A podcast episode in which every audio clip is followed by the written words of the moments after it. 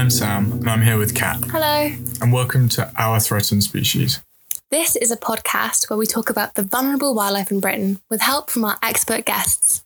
Wildlife is decreasing across the world, and whilst we all want to protect the big, charismatic species like lions and giraffes, it's easy to forget the animals and plants we have right on our doorstep. So, this podcast aims to shine a light on the fantastic species that live right here in the UK. Because, as a wise man once told me, that to save the world, you must first understand what's on it. So, follow us on Twitter and Instagram at Our Threatened Species to get in touch and to ask your questions. So, this is episode four. Yes, it is. And it definitely feels like we're making some podcast progress. Today, we got to speak to a very interesting guest. We did. He's an ecologist and author uh, of numerous books, including The Garden Jungle and most recently, Gardening for Bumblebees. We got the chance to speak to him about both of those things bees and wildlife gardening. And I definitely feel like I know uh, how to make my garden a more biodiverse area. Me too. You know, I feel like this follows on really nicely from our chat with Lucy Lapwing as well. Yeah, she touched on leaving gardens alone and not using pesticides too. So this is definitely a great next episode after that one. So please welcome our guest, Dave Goulson. Thank you so much for joining us. Absolute pleasure. As we all know, you're extremely interested in all insects, but what drew you to have a particular fondness for bees? Actually, it started out, it wasn't particularly bees when I was little. I, was, I just like nature and insects generally. I don't know why. It sounds a bit weird, really, but uh, bees, I didn't, I was in my late 20s when I really got hooked on, on bees. So I was quite a late comer. Um, I did my PhD on butterflies. They were kind of what I really liked to start with. But I eventually came to realize that uh, butterflies are kind of quite stupid, kind of airheaded, beautiful, but simple creatures compared to bees that are much more intelligent and do all sorts of interesting, weird stuff. I saw these bees in a patch of flowers and, and I saw them flying you know, they fly from flower to flower, obviously, but they don't land on every flower. And you can see this anywhere if you just sit and watch them. They'll often fly up to a flower with their antennae out, but at the last second, they veer off as if there's something wrong with it. And I, I noticed that and I thought, oh, I don't know what they're doing. And I couldn't find a, any explanation anywhere in, in books or papers or whatever. So I ended up spending five years unraveling it. And, and it, basically, they're sniffing the flower for the the smell of a recent bee visitor. And if someone's been there recently, the flower will be empty, so there's no point in landing. So it just saves them a half a second or something. But if you're visiting, you know, 10,000 flowers a day, then that adds up. But yeah, but, but uh, then I was kind of hooked after that. And that was quite a while ago, nearly 30 years. So um, uh, there's enough to keep me busy for a lot, lot while longer, I should say. And uh, how many species of bees can be found in the British Isles? It's about 270 at the moment. It wobbles up and down. We've lost a few to extinction, but we have gained one or two with climate change. But yeah, a lot more than most people realize. You know, I mean, there's 20,000 species of bee in the world. And, and I think a lot of people think there's one or two. You know, they know there's, there's honeybees, but they've probably also heard of bumblebees, but that might be about it. And they think that they pollinate everything. But of course, you know, obviously there's, there's a lot more to bees than, than that. But but and also pollination isn't just done by bees; it's done by a whole host of other insects too. But yeah, lots of bees, and and they're pretty tricky to identify, which is a bit of an obstacle to getting to finding out more about them because uh, a lot of them look rather similar, unfortunately. And what are our most endangered species of bees?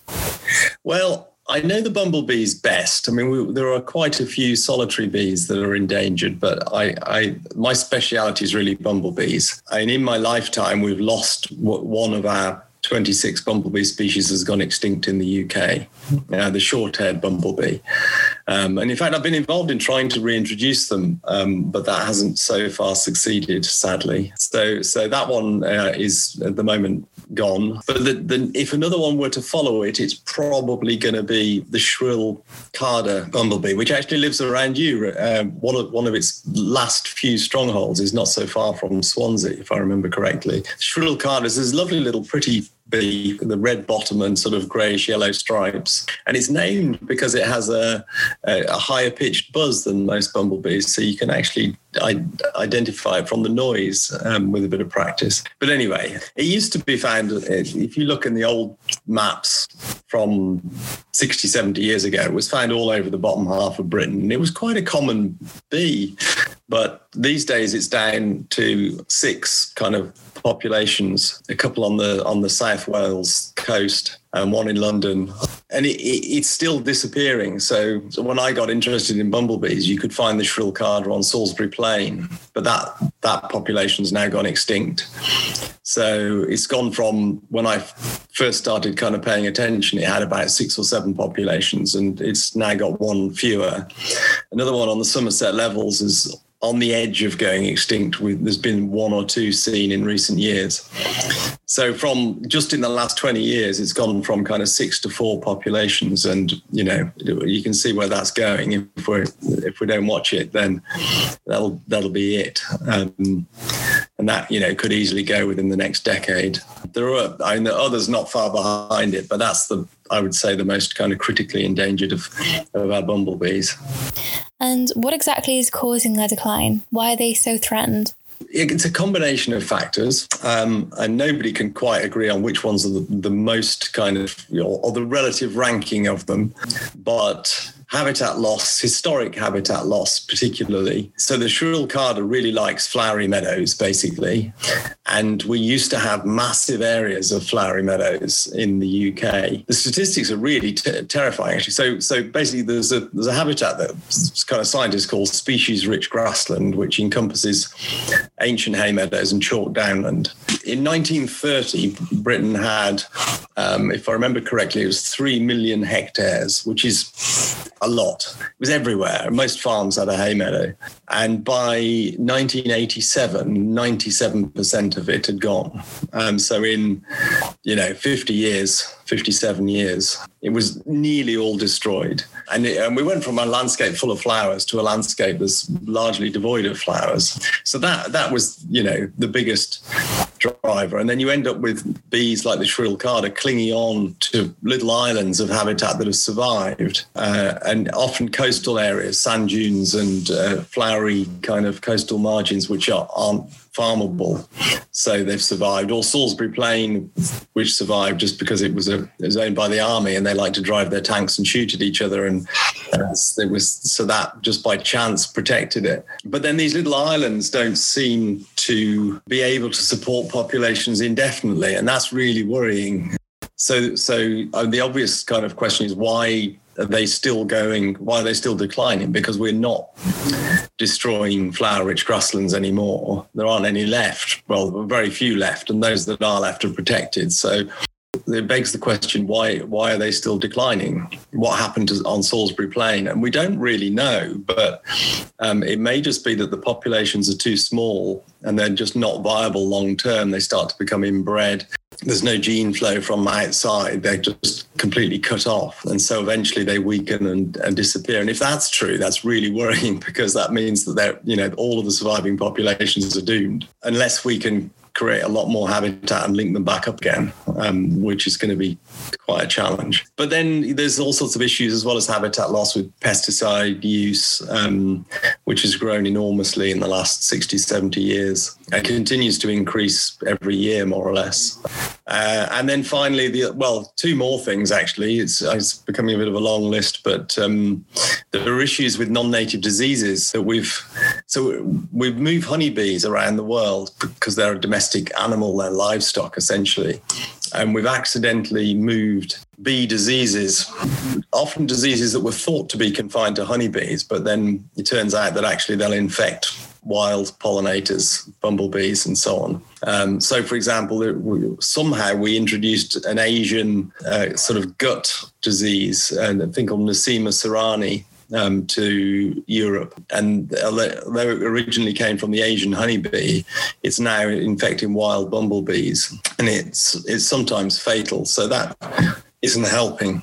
And then climate change is starting to kick in as well. And bumblebees are, are adapted to cold, chilly climates. They're big and furry as, uh, as, as an adaptation to to keeping warm and being active when it's cold. That's something most insects aren't very good at, which is fine until the climate starts to warm up. Um, but then obviously that's it's fairly obvious that that's not ideal, and there's it's it's it's probably not had much effect in the UK yet. But um, at the southern edges of the ranges, a lot of bumblebees are starting to contract northwards, they're disappearing because it just gets too hot for them these days in the summer. And that obviously is set to get quite a bit worse. So that's not going to help either. So yeah, it's a whole bunch of things really. And and, and the same is probably true if you'd ask that question about almost any other type of wildlife really. You know, there's a whole combination. Usually the list starts with habitat loss, but then there's a whole bunch of other things that we we're throwing at species and they just can't cope with this kind of, you know, perfect storm of of, of stresses. Mm.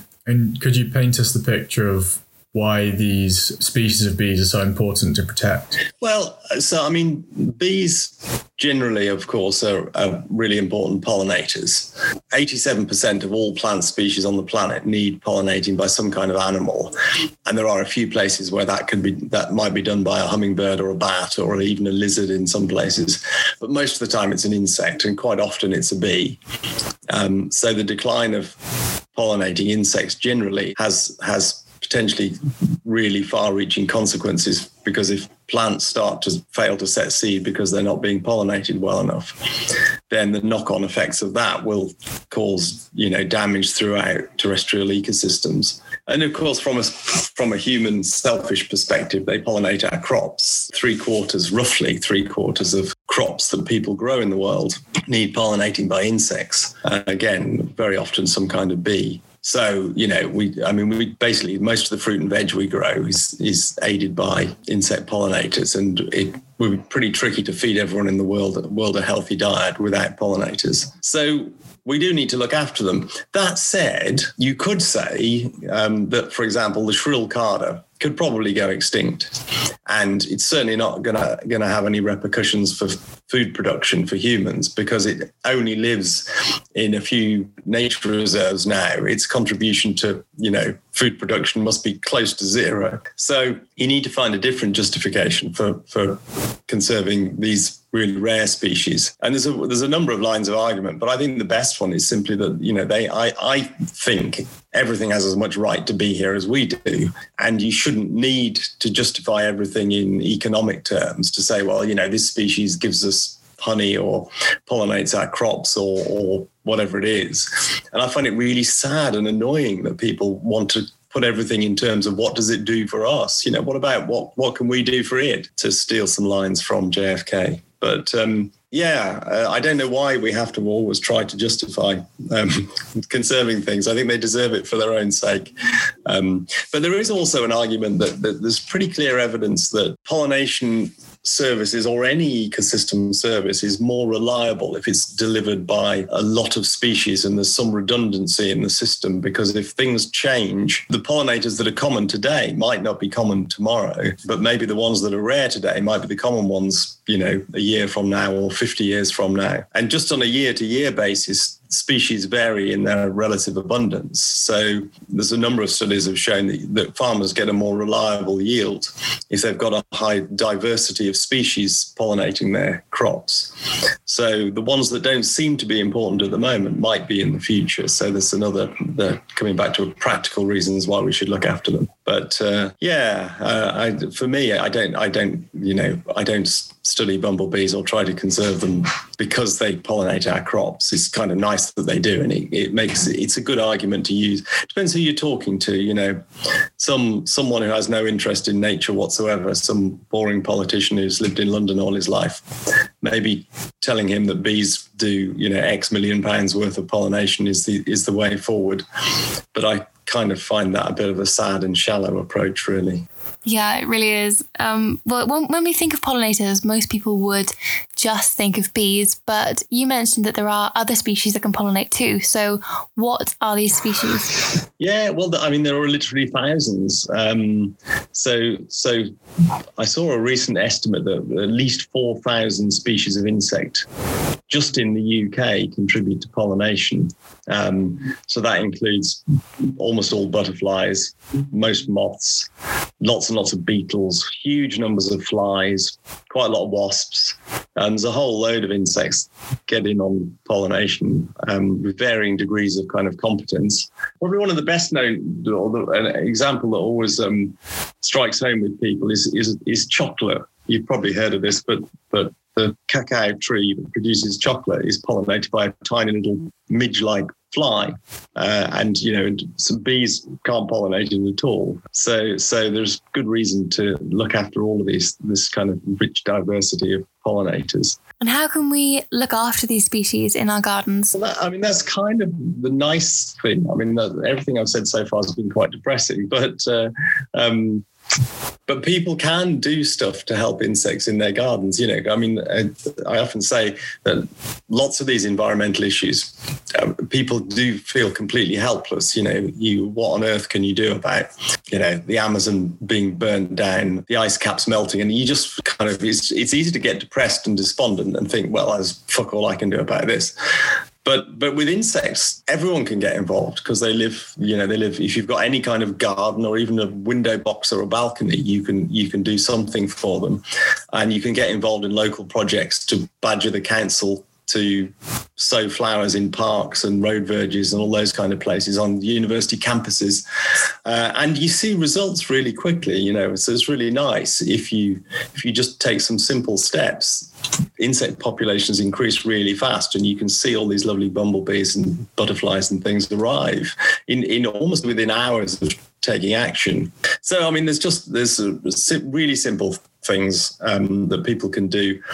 Grow the right kinds of flowers and there's lots of advice out there including my various books. Um, my newest book, I've got sorry, I've got to get in the plug for the newest book, um, is right here. Actually, I just realised. There we go. Um, Gardening for Bumblebees. Uh, which um, uh, just came out on the 1st of April. So it's just a few days old. But it's basically full of information about which are the right plants to grow and lots of other stuff too. All my YouTube videos or any number of online lists will tell you what plants to grow, and they're mostly fairly accurate. Don't use any pesticides in your garden. It's just, I don't understand why anyone would spray poisons in their garden where their kids play, where their dog plays, whatever, on food they're planning to eat. It's just bonkers. Don't mow the lawn too often. It's a really simple thing to do, but if you just stop mowing, most lawns burst into flower. And well, I mean, my lawn actually looks like a little mini wildflower meadow, um, and I've not put any flowers in it at all. It just I just don't cut it very much, and it's full of all sorts of lovely things. Put up a bee hotel um, for solitary bees. They seem to work quite well. Whether they really need them, we're not quite sure, but uh, it's certainly fun, a fun little project, and good for engaging with kids and so on. And I mean, if you just do those things, a pond is nice, not so much for pollinators, but fantastic for insect life. If you've got room, even a tiny little pond is really great. And it's amazing how many insects will turn up. So this is all really simple stuff. You know, anyone can, we've known these things for ages. But if everyone did it, or most people did it, it's 22 million gardens in, in the UK. And that covers, it's about 400,000 hectares. So it's, it's a big chunk of land. Um, it's a bigger area than all the nature reserves in Britain put together. And, and that's not counting all the road verges and roundabouts and cemeteries and parks and everything that could also be managed for wildlife. Um, so if we could, you know, if we could persuade everybody to make their gardens insect friendly and get the local council on board so they stop mowing the hell out of the road verges and the roundabouts and so on, then, you know, that's a kind of national network of habitat just just there. And, it, and it's already, the nice thing is it's kind of already happening. You know, there are some councils who've stopped mowing to encourage flowers and it's actually some of them sowing wildflower seed mixes. There are lots of gardeners that want to make their gardens more insect friendly. So it's it's kind of you know it's like pushing it an open door. It's it is happening, um, not fast enough for my liking. And of course there are still people putting down astroturf in their gardens and things like that. And you just think, oh my god, what are you doing? Um, but I think they're in a minority, and I hope we'll soon reach a point where it's just kind of socially unacceptable to do that kind of stuff. We'll see. But uh, I mean, I, I would ban astroturf and and many other things. sounds a bit extreme, but uh, pesticides. We should just ban pesticides in urban areas completely. France have done it. If France can do it, we can do it. Yes. So there are there are simple things that could be done very quickly. But anyway, it's it's that's good news. I mean, it doesn't get past the fact that the majority of the, you know, the majority of Britain is still farmland. 70% of Britain is farmland, and that's a pretty hostile place for insect life at the moment. So we really need to tackle that as well. But, you know, rewilding our urban areas is a pretty good start, I reckon. Yeah, well, congratulations on the new book. In another book of yours, The Garden Jungle, you mentioned there are certain supermarket fruits, and the example you use is apples, um, whose growing process involves a whole cocktail of pesticides, which are detrimental to species such as bees um, and, and the environment in general. Is it possible for the consumer to avoid buying these fruits and these apples and, and therefore supporting this practice? Yeah, of course it is. I mean, one of the other things that we should all do is, you know, exert our uh, exert influence as buyers by being selective. And I mean, the really simple answer there is to buy organic, which I know is a bit more expensive, but organic fruit and veg aren't horrendously expensive. Um, yeah, most people can afford them. I think um, I, this meat is a bit different. That is really, really expensive if you go organic. But actually, we shouldn't be eating much meat anyway. Yeah? So if you want to save the planet, you know, start with thinking about your own personal influence. And it, yeah, I mean, very simply, if we if everyone went organic, there would be no pesticides in the world. And it sounds, you know, it's easy to say, and obviously somewhat harder to persuade everyone to to just buy organic food. But you know, the power is in our hands if if we all took it.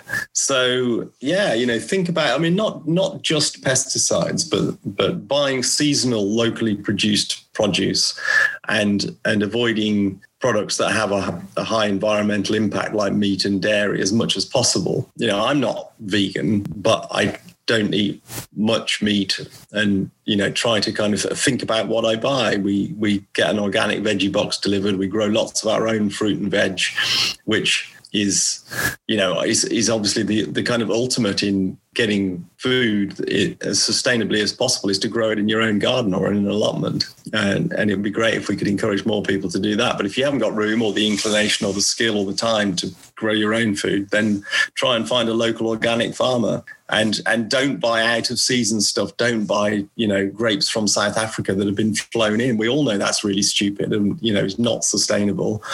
Um, so and you know, do you really need grapes all year round? You know, you don't. So we can all change the world by buying the right things and voting for politicians that will also support things from the top. But uh, yeah, we seem to have a long way to go on that one at the moment. In a similar way to the apples, I know you've spoken about flowers sold in supermarkets and that you're quite upset with your local Waitrose for stocking flowers that have been grown purely for aesthetic purposes rather than for pollinating ones. So, what advice would you give to people who are looking to buy flowers in their local supermarkets and they want to buy something that would be more beneficial to pollinating species? Well, so the the the example I gave from Waitrose was about um, double flowers. So there are quite a lot of varieties that are commonly sold from supermarkets and garden centres and so on. Uh, ornamental plants that are, have extra sets of petals, and uh, they're usually called double flowers. Um, so there are, I mean, roses, hollyhocks, um, aquilegias. I also, I mean, daff- I've got some daffodils in my garden that are double varieties. I didn't plant them, but anyway, basically they're mutants. So the anthers are the male parts of a flower that produce the pollen. That's obviously what one of the two things that bees visit flowers for, it's either pollen or nectar. These double varieties are mutants in which the the anthers have mutated into instead of being anthers, they're petals. So there's just a bundle of petals with no pollen. Um, and if there is nectar, it's quite hard for, for insects to get into the flower because of all the extra petals. So most double flowers are completely useless, whereas the single varieties, which are kind of I think look prettier anyway, they certainly look more natural.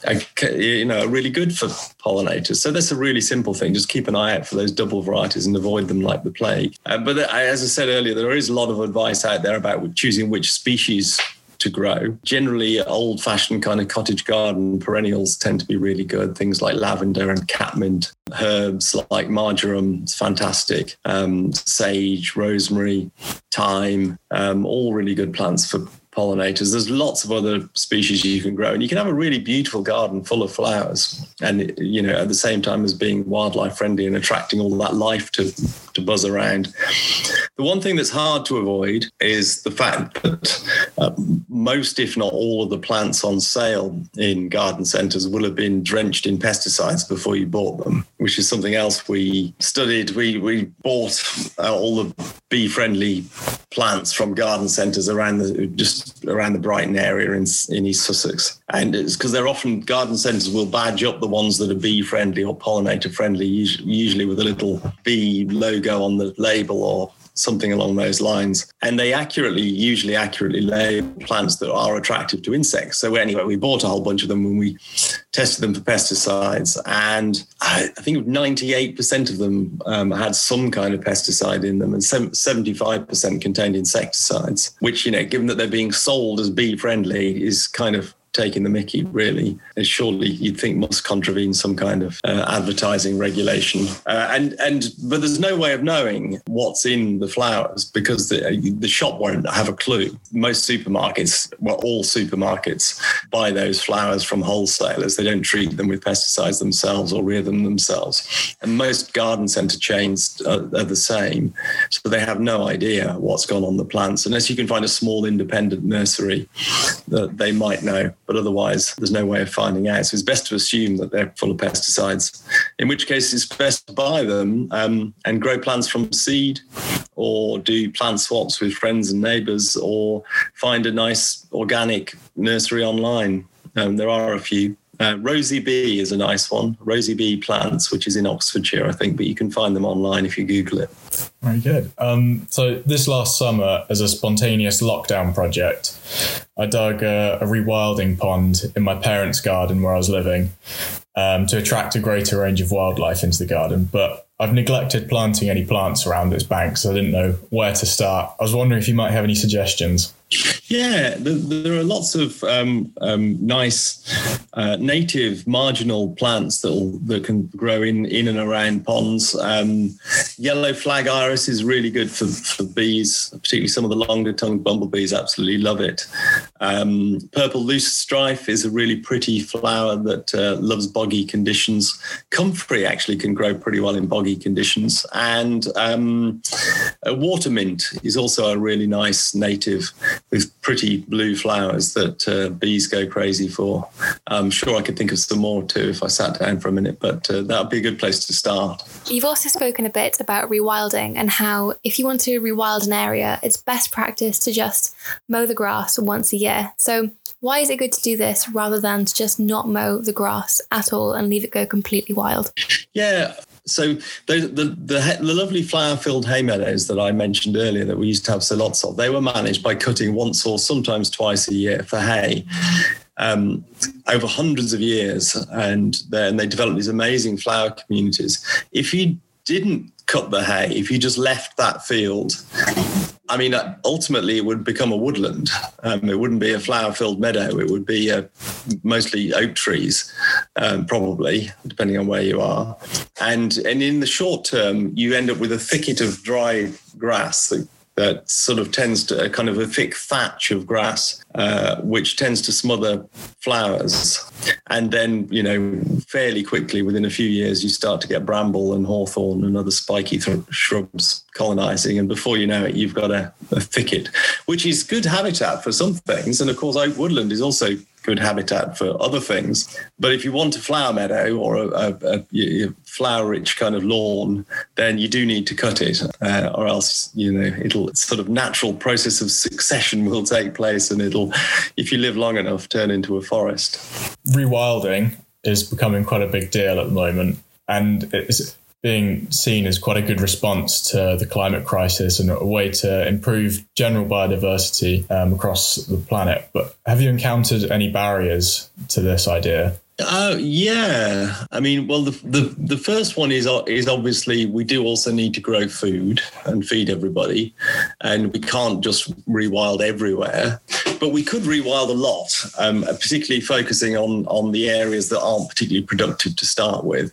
And you know, there are big chunks of Britain which don't produce very much food at all, um, and they don't offer much else in way in the way of kind of ecosystem services either. Much of the uplands of Britain, and it's a sensitive issue because because people who farm those uplands are used to doing it their way, and don't like being told that their lifestyle isn't isn't sustainable or isn't going to be supported by subsidies anymore. But that the, at the end of the day, we do subsidise farming activities very heavily with taxpayers' money, which gives us the right to say, well, actually, we don't, we're not going to pay you to carry on doing that anymore. You know, if you want subsidizing, you need to do something different. And so the, you know, overgrazing of the uplands of Britain or their use as grouse moors, which is absolutely outrageously stupid, if you ask me, um, should end. And uh, I, I would love to see a lot more forests and rewilded areas in the uplands, which provide precious little food and uh, also not managed in a way that helps to mitigate flood risk, which they could be all managed for carbon storage, which they could be. Uh, so I think we do need to change the management of, of the land by rewilding some of it. And and also if you i mean the whole food production system is such a mess it's hard to know where to start with fixing it. But if you look at the kind of globally at food production we, we actually produce way more food than is required. It's just the whole process is staggeringly inefficient. And you know a third, roughly a third of all the food that's produced is wasted. Um, and another third is is fed to livestock rather than people. So actually if if you if, if we could cut down on waste and cut down on meat consumption, we could feed the world with much less farmland. Uh, about 80% of farmland is devoted to meat and dairy production, which provides us with something like 8% of our calories. So we could we could basically rewild a lot of that land if we wanted to. Um, and I think, it, I mean, I, it does offer a huge potential as a supplement to traditional conservation. Some people like rewilding so much they think we should rewild nature reserves, and then you have to point out to them that actually most nature reserves in Britain are, are the result of man's activity, and you know, in the absence of aurochs and and elephants and the like, and they they're not going to be maintained. They won't keep their biodiversity unless we carry on managing them. But anyway, that's a slight side issue. Um, yeah, I'm a, I'm a big fan of rewilding. I think it. I mean, it's I, I go to uh, Knepp quite regularly because that's near me, and that's one of the best known rewilding projects in the UK, and it's really cool. Although I did this morning get a, an email from Charlie Burrell, who owns it, um, asking me, it's depressing, asking me to sign a letter that they're sending to the government in protest. It's just they've just announced that there's going to be um, three and a half thousand houses built immediately adjacent to Knepp. You know, honestly, and they've been trying to to to extend Knepp by persuading neighbouring landowners to join in to create a kind of network that they want to link through to the south coast and northwards to some other big areas of woodland this kind of vast new town is going to be plopped right on top of this kind of what they'd hoped was going to be a network for biodiversity, which is a fairly depressing prospect. But there you go. The current government are desperately keen to build millions of houses anywhere, as far as I can tell, which I, I'm slightly puzzled by. But uh, well, I guess the obvious explanation is they're going to make lots of money out of it. But uh, anyway, we're getting off topic slightly. Sorry. It's okay. Um, so, are there any organised projects that people can get involved with to help support the resurgence of pollinator species like bees? Uh, yeah, I mean, there's there's all sorts of cool things going on. It's hard to know where to start. I mean, there are obviously national organisations that are doing a lot. The wildlife trusts are really good. They're they've had a big insect campaign last year and this year. So, and they have lots of volunteering opportunities and things you can go and do with them. You could join the Bumblebee Conservation Trust, which is this charity that I started in 2006. I don't have anything to do with them anymore, particularly. They do lots of good stuff. There are recording schemes for pollinators that you can join. There's a there's a national butterfly recording scheme. There's a bumblebee recording scheme that the Bumblebee Conservation Trust run. Uh, or you could you could get involved in campaigning for your local town to be pesticide free. There are lots of pesticide free town campaigns going on dotted around Britain. And if anyone's interested, there's an organisation called Pesticide Action Network that is kind of can provide advice and support for how to do that. Or there's there's a, there's also some really cool. Um, there's a, there's a little organisation called On the Verge that are based in Stirling that um, in Scotland that basically plant wildflowers, uh, sow wildflower seed mixes uh, on any bit of amenity land that they can persuade the council to let them on. Um, and and the one in Stirling has now spawned um, on, on, the verge Cambridge, and I've just heard a few days ago there's going to be an on the verge Brighton. So it's kind of multiplying. So wherever you are, you know, you, you could start your own wing of on the verge and plant wildflower seeds all over the road verges and roundabouts and whatnot. So there's there's loads of stuff people can do if they want to get involved. Um, I was also wondering, so sort of a last question. Uh, in your book, The Garden Jungle, each of your chapters are introduced with recipes. Uh, I wanted to know if you've tried every one, and if so, which is your favourite? Oh, uh, I think the Sussex apple pudding is probably my favourite. It's not very healthy because it's just quite a lot of sugar in it, but it's very delicious. And how can people find you if they want to get in touch? Oh, it's pretty easy. I mean, I'm on Twitter. I'm. Uh, you can find my email on on the university webpage as well. So, um, or on Facebook or any all the usual places. Really, it's uh, um, if you know how to use Google, as everybody does, then very easily. Thank you so much. It's been a pleasure.